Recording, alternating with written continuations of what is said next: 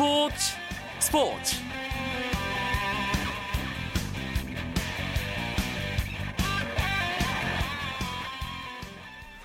안녕하십니까 스포츠 스포츠 아나운서 한석준입니다. 월드컵 개막이 벌써 이틀 앞으로 다가왔습니다. 각국 대표팀들이 브라질에 속속 입국해 결전을 앞두고 마지막 준비에 박차를 가하고 있는데요. 우리나라 대표팀은 마이애미에서의 모든 일정을 마치고 오늘 밤 늦게 베이스 캠프가 차려진 브라질 이구아수에 도착할 예정이고요. 우리나라와 조별리그 3차전을 치를 벨기에는 오늘 브라질에 입성했습니다. 또 첫 상대 러시아와 2차전 상대 알제리는 일찍 도착해서 우리를 기다리고 있는데요. 이 소식은 잠시 후 월드컵 리포트 시간에 자세하게 알아봅니다. 먼저 오늘의 주요 스포츠 소식입니다.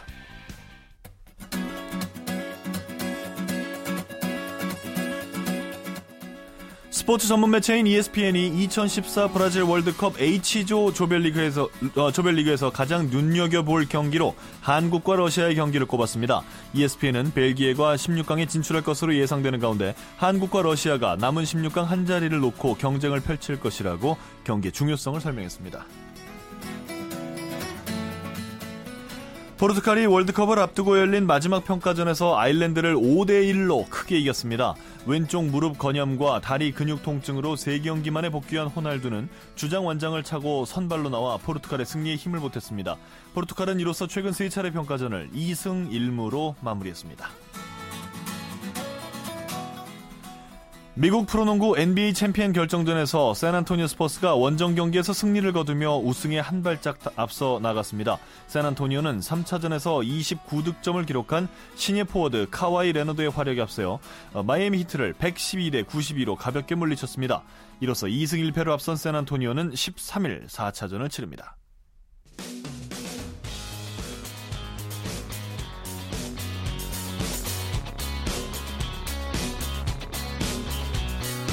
따뜻한 비판이 있습니다. 냉철한 분석이 있습니다. 스포츠 스포츠 브라질 월드컵 소식을 전하는 월드컵 리포트 시간입니다. 오늘은 우리나 우리와 같은 H조에 속한 나라들의 훈련 상황을 살펴볼 텐데요. KBS 스포츠 취재부의 정현숙 기자가 우리의 조별리그 경쟁국들을 취재하고 있습니다. 연결해 보죠. 안녕하십니까? 네, 안녕하세요. 네, 오랜만입니다. 아이 목소리 아주 밝고 좋네요. 정현숙 기자. 네, 지금 이 브라질이어서 그런지 연결 상태가 이렇게 매끄럽진 않은데요. 청취자 여러분께 사과의 말씀드리면서요. 잠시 후에 다시 정현숙 기자를 어, 연결하도록 하겠습니다. 어, 대부분의 지금 브라질에 가 있는 어, 스포츠 기자들은 우리나라 대표팀을 어, 행동을 함께하면서 우리나라 대표팀의 동정을 주로 취재 대상으로 삼고 있지만 어, 몇몇 기자들은 다른 나라들의 대표팀 상황도 취재를 하고 있습니다. 어, 저희 KBS 스포츠 취재부의 정현숙 기자가 그 대표적인 사람 중에 하나인데요. 우리나라 대표팀뿐만이 아니라 다른 여러 나라의 대표팀 상황까지도 취재를 하고 있습니다. 다시 연결해 보죠. 정현숙 기자 안녕하세요. 네, 안녕하세요. 네, 반갑습니다. 목소리가 아주 밝은데 지금 네네. 그 현지는 몇 시입니까? 오전이죠? 그렇죠. 12시간 차이죠, 정확하게. 아, 그러면 숫자는 똑같군요. 9시 38분. 네. 네, 계산하기 편합니다. 그래요. 월드컵이 네. 이틀 앞으로 다가왔는데 이 브라질 현지에서는 아주 월드컵 열기, 열기가 뜨겁겠습니다. 어떻습니까? 뭐 저도 사실 브라질 하면 축구의 나라기 때문에 이곳에 네. 도착하기 전까지는 그 어떤 나라보다 월드컵 분위기를 많이 느낄 수 있겠다 이렇게 생각하고 왔는데 네. 이런 예상이 완전히 빗나갔습니다. 그래요? 상대 시간으로 뭐 내일 개막이 맞나 싶을 정도로 상당히 조용하고요. 음. 그 이유가 뭔가 봤더니 빈곤 문제들 산적 한 문제들이 많은데 음. 월드컵 개최에 너무나 많은 돈을 투자했다 하면서 아. 뭐 시위가 곳곳에서 일어나고 있고요. 네, 이런 그 시위 때문에 도로가 통제가 되면서 또 취재진들도 많은 불편을 겪고 있는 그런 상황입니다. 오히려 남아공 월드컵 때 이 브라질의 분위기가 지금보다 더 좋았다고 하더라고요. 어, 그렇군요. 아, 그럼 도로를 막 통제하는 상황이면 나머지 열려있는 도로가 굉장한 체증에 시달리겠네요. 그렇죠. 저희가 도착 첫날에 아이디를 받으러 가는데요. 공항에서 네. 그 아이디를 받는 상파울루 경기장까지 무려 3시간이 걸렸습니다. 아이고야 무슨 지방 도시를 가는 기분이었을 것 같은데 자 지금 우리나라와 조별리그를 네. 치르게 될 다른 나라들을 취재하고 계신 걸로 알고 있습니다. 어 러시아와 네네. 알제리는 모두 벨기에 아 저 러시아와 알제리는 모두 이미 브라질에 가 있었죠. 그렇죠. 알제리 이시조 자개국 가운데 가장 먼저 입성을 했고 네. 러시아가 네. 같은 날씨로 왔고요. 벨기에가 한국 시간으로 오늘 오전에 도착을 했습니다. 음. 특이한 게 벨기에는 이제 우리나라와 달리 유럽 현지에서 직접 들어왔기 때문에 시차 문제가 조금 있거든요. 네네. 이런 시차를 극복하는 공고를 쓰고 이 브라질에 입성했다 이런 정보도 들어와 있습니다. 아 그런 게 있나요? 아니, 세 나라의 훈련 상황을 모두 좀 둘러보셨습니까? 일단 첫 경기가 러시아이기 때문에 러시아의 동향이 저희에겐 상당히 중요한 문제라서 주로 저는 러시아 팀을 따라다니고 있는 그런 상황입니다. 음. 하지만 이틀 동안 러시아가 피로와 시차 때문에 몸이 조금 무거워 보였었는데 점차 적응해가는 그런 모습을 보이고 있거든요. 네. 그리고 알제리는 아직까지 한 차례만 훈련을 공개했고 제가 지금 이제 벨기에가 어, 1시간 반 정도 뒤에 훈련을 시작하거든요. 네네. 벨기에 취재를 위해서 저는 벨기에 훈련장에 와 있습니다. 그렇군요. 그 러시아 공개 훈련 상황 보신 느낌을 좀 말씀을 해주셨는데 그 러시아 쪽에서 만난 다, 러시아 기자들이나 다른 나라 기자들이 우리나라 대표팀에 대해서 얘기하는 건 혹시 없었습니까? 일단 그 러시아의 공개 훈련이 우리나라가 가나전에서 완패를 한 바로 다음 날 있었거든요. 아하. 그래서 러시아 어, 언론들은 이런 것들이 조금 일종의 연막 작전이 아니냐 이런 얘기를 하기도 했고요. 오. 어. 실제로 러시아의 최전방 공격수인 키르다코프도 네. 평가전은 조금 평가전일 뿐이고 아직 그 1차전까지는 시간이 많이 남아있기 때문에 한국이 어떻게 준비할지는 조금 더 기다려봐야 된다. 그러면서 우리 팀을 조금은 높게 평가하고 있는 그런 상황이었습니다. 그렇군요. 그 러시아 공개 훈련 상황을 보신 느낌이 어떠셨나요? 뭐, 뭐 뭐에 좀 주력해서 연습을 하고 있었습니까? 재밌는 것이 카탈로 감독이 선수단 전원에게 한국과 가나와의 평가전을 지켜보라는 지시를 했다고 한 것으로 알려졌고요. 네. 실제로 선수들이 한국전을 지켜봤습니다. 네. 그래서 그 바로 다음날 공개 훈련에서 1차전에서 어떤 전략을 쓸 것인지 좀 맞춤 전술을 훈련하는 그런 모습을 보였거든요. 공격에서는 빠른 중앙의 침투 패스를 이용해서 골을 네. 만드는 전략에 집중을 했고 침투 패스요? 음. 우리나라의 그렇죠. 침투 패스를 좀 많이 이용을 하는 그런 모습을 보여줬고요. 네. 수비에서는 우리나라의 강점이 좌우 날개를 이용한 측면 공격이 많잖아요. 그런 부분에 조금 대비하는 하는 모습을 보였습니다. 그리고 어, 전술상으로는 433을 사용할 것으로 그렇게 추측이 되고 있습니다. 음, 433이요. 그렇군요. 우리가 아무래도 네네. 상대를 해야 될 팀이기 때문에 이 러시아의 전술이나 훈련 모습에 대해서 관심을 안 가질 수가 없습니다. 앞으로도 계속해서 좀 고생하시면서 그렇죠. 많은 브라질 얘기 좀 들려주시고요. 많은 소식 전해주시기 바랍니다. 네. 네, 오늘 고맙습니다. 네, 감사합니다. 네, KBS 스포츠 취재팀의 정현숙 기자의 아, 얘기, 월드컵 리포트, 어, 생생한 브라질 얘기를 전해 들으셨습니다.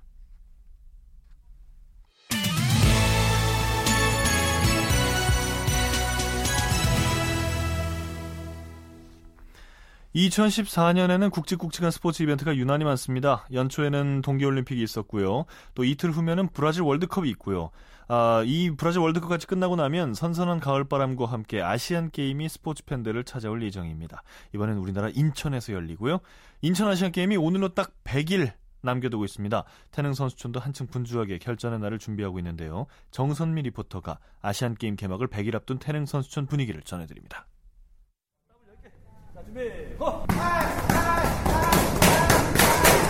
자, 한 번 더. 10개. 출발! 오늘로써 인천 아시안 게임이 딱 100일 남았습니다. 우리나라에서 열리는 아시안 게임인 만큼 국가대표 선수들은 어느 때보다 굵은 땀을 흘리며 준비 중인데요. 어, 현재 우리가 메달 박스는 태권도랄 볼링, 아, 레슬링에서도 요사이 이 그래퍼가 아, 상당히 좋아졌습니다. 최종삼 태릉 선수촌장은 이번 아시안게임에 금메달 90개와 종합 2위 수성을 목표로 내세웠는데요. 태권도는 세대 교체가 이루어지면서 대표팀의 고등학생 열풍이 불고 있는데 특히 여자부 마이너스 62kg급의 이다빈 선수가 쟁쟁한 언니들을 제치고 국가대표 선발전에서 1위를 차지했습니다. 조금 기대도 되고 걱정도 되고 저라는 존재를 여기 코치님 감독님 모든 분께 각인시켜드리고 싶고 일단 제가 한 걸음 더 성장할 수 있는 기회라고 생각합니다. 목표는 우선 올해는 아시안 게임 1등 하는 거고 화려하고 멋진 태권도가 아니라 이길 수 있는 태권도를 보여드리겠습니다. 2012년 런던 올림픽 때 깜짝 금메달을 선사하면서 많은 국민들의 관심을 받게 된 펜싱 역시 주말까지 반납하면서 훈련을 매진하고 있습니다. 저희가 지금 전체적으로 여섯 종목이 있는데 올 시즌에 가장 두드러지게 나타났던 종목들이 남자 사브로 남자 앱백 여자 프로레도 이미 아시아권에서는 정상권에 와 있어요. 광저우 아시안 게임에서 저희가 일곱 개를 땄었는데 그 이상의 성과를 거둬야지만이 저희 스스로도 만족할 수 있지 않을까 이런. 얼마 전 시즌을 마치며 세계 랭킹 1위에 올라선 남자 사브레 김정환 선수 유력한 메달 후보인데요. 어, 저희가 광저우 아시안 게임에서 중국한테 이렇게 판정 예, 논란으로 조금 억울하게 졌던 적이 있었어요. 저번 광저우 아시안 게임 때에서 이번에는 우리나라에서 하는 홈 경기인 만큼 그때 억울하게 졌던 것을 한번 다시 복수하고 싶은 마음으로 열심히 준비하고 있습니다. 이미 그랜드슬램을 달성한 체주의 양학선 선수는 이전보다 더 높은 목표를 향해 뛰어오를 준비를 하고 있습니다. 네, 이번엔 욕심은 좀 많은데요. 양투는 무조건 선보인다라고 지금 생각은 갖고 있고요. 링 같은 경우 지금 좀 노려보는 종목이고요. 더 스타트를 끌어올려서 마루도 한번 도전을 해보려고 지금 노력 중입니다. 목표는 크게 잡아놓으면 좋기 때문에 단체까지 사관왕을 좀 보고 있고요. 아시안 게임이 이번에는 또 우리 한국에서 열리기 때문에 저희들 선수들 역시 더 멋진 모습을 보여드리려고 지금 노력을 많이 하고 있어요. 그렇기 때문에 이번 아시안 게임에는 진짜 잊지 못할 추억을 남겨드릴 수 있도록 노력하겠습니다. 네, 정말 잊지 못할 추억을 우리 모두에게 좀 전해주셨으면 하는 마음 간절합니다. 자, 이어서 프로야구 경기 상황 살펴보겠습니다. 일간 스포츠의 유병민 기자 연결합니다. 안녕하십니까? 네, 안녕하십니까? 네, 오늘 서울 두 경기는 비 때문에 취소됐더라, 어, 취소됐더라고요. 예, 그렇습니다. 오늘 잠실에서 열릴 예정이던 두산과 NC의 경기와 그리고 목동에서 열릴 예정이던 넥센과 삼성의 경기가 비로 취소가 됐습니다. 음. 삼성과 NC 같은 경우에는 어제도 8회 말에 굵어진 빗줄기로 인해 5대5 강우콜드 무승부를 기록하게 됐습니다. 삼성과 넥센 말씀이시죠? 네. 박병호 선수의 홈런은 그러면 오늘은 없는 거네요. 네, 그렇습니다. 지금 팬들은 과연 박병호가 얼마나 많은 홈런을 때릴지 궁금해하고 있는데요. 아쉽게도 오늘은 경기가 없어서 홈런을 보지 못했습니다. 대신 어제 홈런을 신고했는데요. 박병호는 어제 목동구장에서 삼성을 상대로 무려 145m짜리 대형 홈런을 터뜨렸습니다.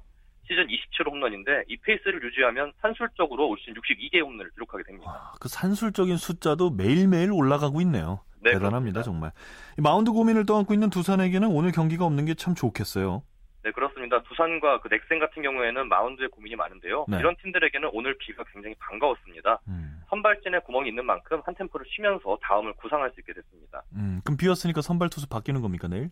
일단 삼성은 배용수를 그대로 내보낸다고 발표를 했습니다. 네. 하지만 넥센 같은 경우에는 신인 하영민 대신에 MD 베네켄을 선택을 했습니다. 음. 연경혁 감독은 베네켄 다음 날로 하영민을 옮겼다고 밝혔는데요. 넥센은 삼성과 주중 3연전이 끝난 뒤에 휴식기에 들어가는 만큼 부담 없이 남은 두 경기에서 투수들을 올인할 수 있게 됐습니다. 음. 음. 말하자면 팀 내 에이스인 베네켄 선수의 등판 날짜를 그대로 유지를 시켜주겠다 이런 뜻으로 보이는데 네. 알겠습니다. 지금 예정대로 열리고 있는 두 경기 소식도 좀 전해주시죠. 네, 그렇습니다. 제가 지금 부산 사직구장에 나와 있는데요. 그러시군요. 현재 9회가 진행되는 가운데 롯데가 LG에 4대 1로 앞서 있습니다. 네. 홈팀 롯데가 먼저 선취점을 냈는데요. 4회 말 손아섭이, 손아섭이 볼넷으로 출루한 뒤 상대 폭투 두 개를 틈을 타서 득점에 성공을 했습니다. 음. LG는 6회 반격에 나섰습니다. 선두타자 정성훈이 3루타를 기록한 뒤 정이윤의 내야 땅볼 때 홈을 밟아 동점에 성공했습니다. 롯데는 곧바로 역전에 성공했는데요. 6회 최준석의 1타점 역전타로 어, 결승타로 역전에 성공했고 지금 8회 말에 손아섭이 투로 홈런을 터뜨리면서 4대 1로 앞서고 있습니다. 그렇군요. 아니 두 팀 다 지난주에 굉장한 그 공격력을 선보였는데 어떻게 네. 오늘 경기도 그렇고 어제 경기도 그렇고 이 저 투수전이 이어지네요. 확실히 이게 타격이라는 게 기복이 있다는 걸 느끼는 경기였는데요. 오늘 롯데는 시즌 8승에 도전하는 외국인 투수 유먼이 등판을 했습니다. LG는 시즌 첫 승에 나서는 임정우에 나서는 임정우가 등판을 했는데요. 네. 무게감으로는 유먼이 앞섰지만 임정우도 호투를 펼쳤습니다. 임정우는 5와 3분의 2이닝 동안 3피안타 2실점을 기록했는데 삼진은 무려 7개를 뽑아냈습니다. 하지만 유먼도 만만치 않았습니다. 7회까지 1실점으로, 1실점으로 호투를 하면서 승리 투수 요건을 갖췄습니다. 네. 아 근데 타선을 봤더니 그 박종윤 선수가 좌익수로 선발 출장을 했던데요? 네, 그렇습니다. 롯데는 오늘 수비 포메이션과 타선의 변화를 줬는데요. 말씀하신 대로 가장 눈에 띄는 점은 내야수 박종윤이 오늘 6번 타자 좌익수로 선발 출장을 했다는 점입니다. 음. 아, 박종윤이 외야 글러브를 낀 거는 프로 데뷔 후 처음이라고 하는데요. 네. 지난달부터 꾸준히 외야 수비를 연습을 했다고 합니다. 어, 롯데는 올 시즌 당초 중심 타선을 손아섭, 최준석, 히메네즈로 꾸릴 계획이었습니다. 하지만 최준석이 시즌 초반에 부진하고 박종윤이 3할 이상의 맹타를 휘두르면서 최준석이 벤치 신세를 지게 됐습니다. 네.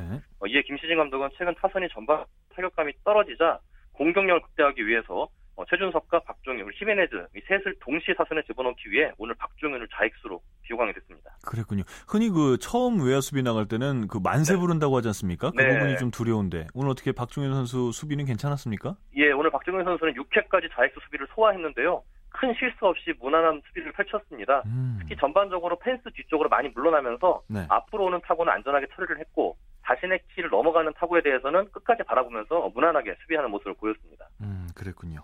다른 경기 하나 대 기아는 어떻습니까?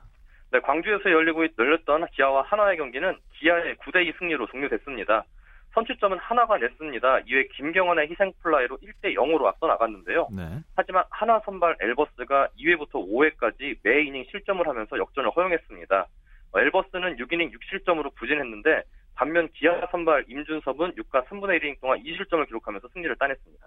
어제 양 팀 다 어마어마한 점수를 냈지 않습니까? 이 아쉽게 패해서 그런지 오늘 기아 타자들이 아주 힘을 내네요.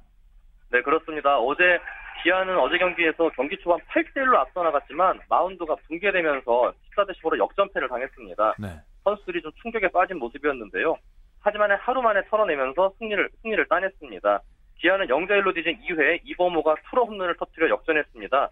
이어 신종길의 1타점 적시타와 나지완의 희생플라이로 2점을 더 추가했습니다. 4회에도 차일목의 희생플라이로 1점을 얻은 기아는 7회 말 신종길의 2타점 3루타를 때려내면서 승부에 쐐기를 박았습니다. 음, 그랬군요. 한화는 그 외국인 선수 클레이 선수를 웨이버 공시했더라고요. 네, 그렇습니다. 한화는 오늘 오전에 외국인 투수 클레이를 웨이버 공시한다고 밝혔는데요. 공시라는 것은 사실상 팀에서 방출한다는 뜻입니다. 그렇죠. 네, 클레이는 올 시즌 올 시즌 3승 4패, 평균 타점이 8.33으로 굉장히 부진했습니다. 이는 하나 선발 투수들의 평균 성적에도 미치지 못했는데요. 특히 평균 3.1이닝을 던지는데 그쳤고 피안타율이 무려 3할 6분 7리나 됐습니다. 음. 특히 피장타율이 5할 9분 8리나인데 상대에게 전혀 위압감을 주지 못했습니다. 뭐 네. 맞으면 거의 장, 둘 중에 하나는 장타가 된다는 뜻이었는데요. 결국 한화에서도 기다리다 참지 못한 경, 아, 상황에서 클레이의 방출을 결정하게 됐습니다. 아니, 타자 타율이 3할 6푼이어도 고타율인데 투수의 피안 타율이 3할 6푼이니까 또 참기 힘들었겠네요. 네, slow 그렇습니다. starter라고 그 스스로를 많이 불렀지 않습니까? 네, 그렇습니다. 본인은 뭐 여름이 돼야 본인의 실력이 나올 거라면서 호언 장담을 했는데요. 하지만 이제 한화로서는 올해도 꼴찌의 수모를 당할 수 없는 만큼 어, 부진한 외국인 선수에 대한 교체 시기를 더 이상 미룰 수가 없었습니다. 음. 특히 어제 선발 등판을 했지만 경기 초반에 대량 실점으로 무너지면서 결국 이 퇴출의 수순을 밟게 됐는데요. 김웅영 감독은 오늘 경기를 앞두고 구단이 클레이를 퇴출을 결정해 준 것에 대해서 고맙다고 얘기를 했습니다. 음. 아마 김웅영 감독 본인도 클레이의 그 여부를 놓고서 등판 여부를 두고서 좀 전전긍긍했던 것으로 보입니다. 알겠습니다. 오늘 소식 고맙습니다. 예, 고맙습니다. 네, 프로야구 경기 상황 일간 스포츠의 유병민 기자 연결해서 알아봤습니다.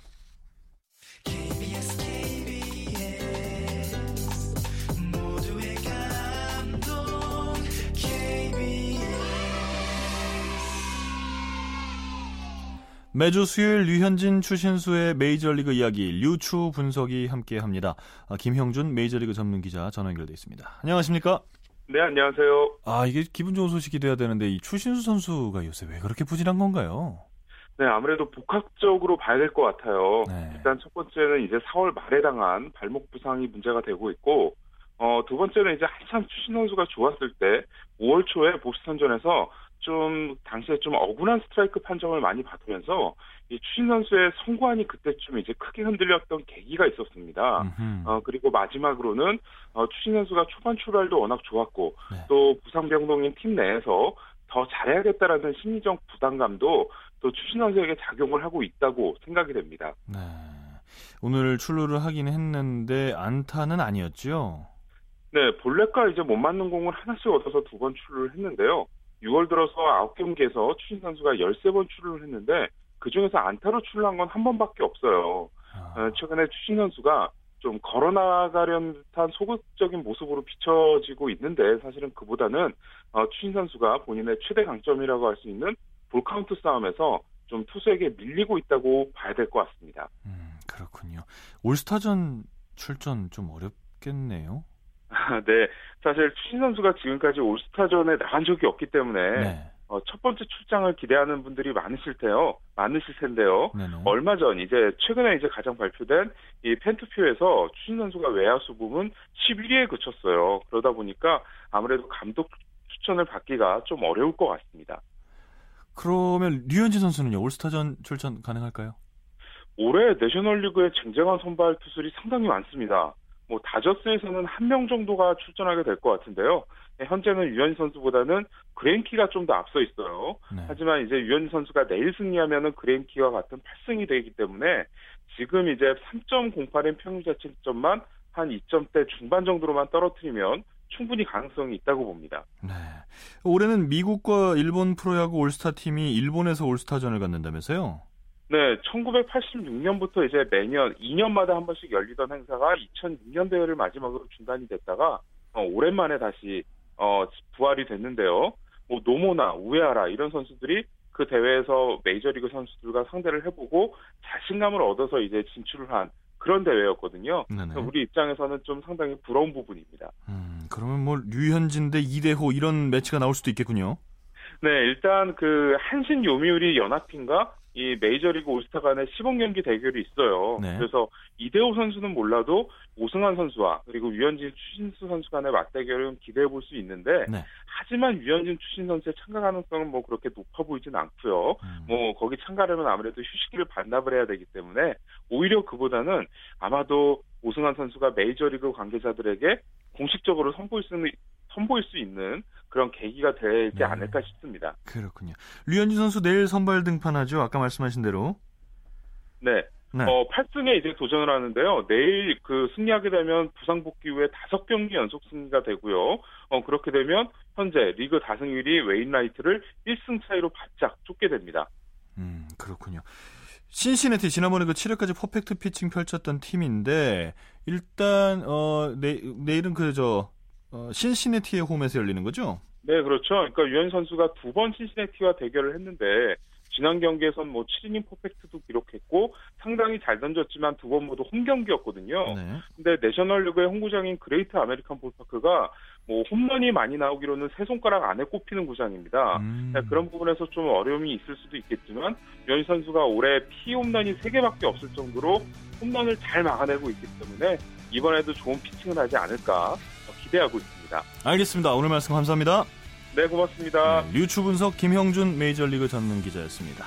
오늘 저희가 준비한 소식은 여기까지입니다. 내일도 더 재밌는 소식으로 찾아오겠습니다. 한석준이었습니다. 스포츠 스포츠.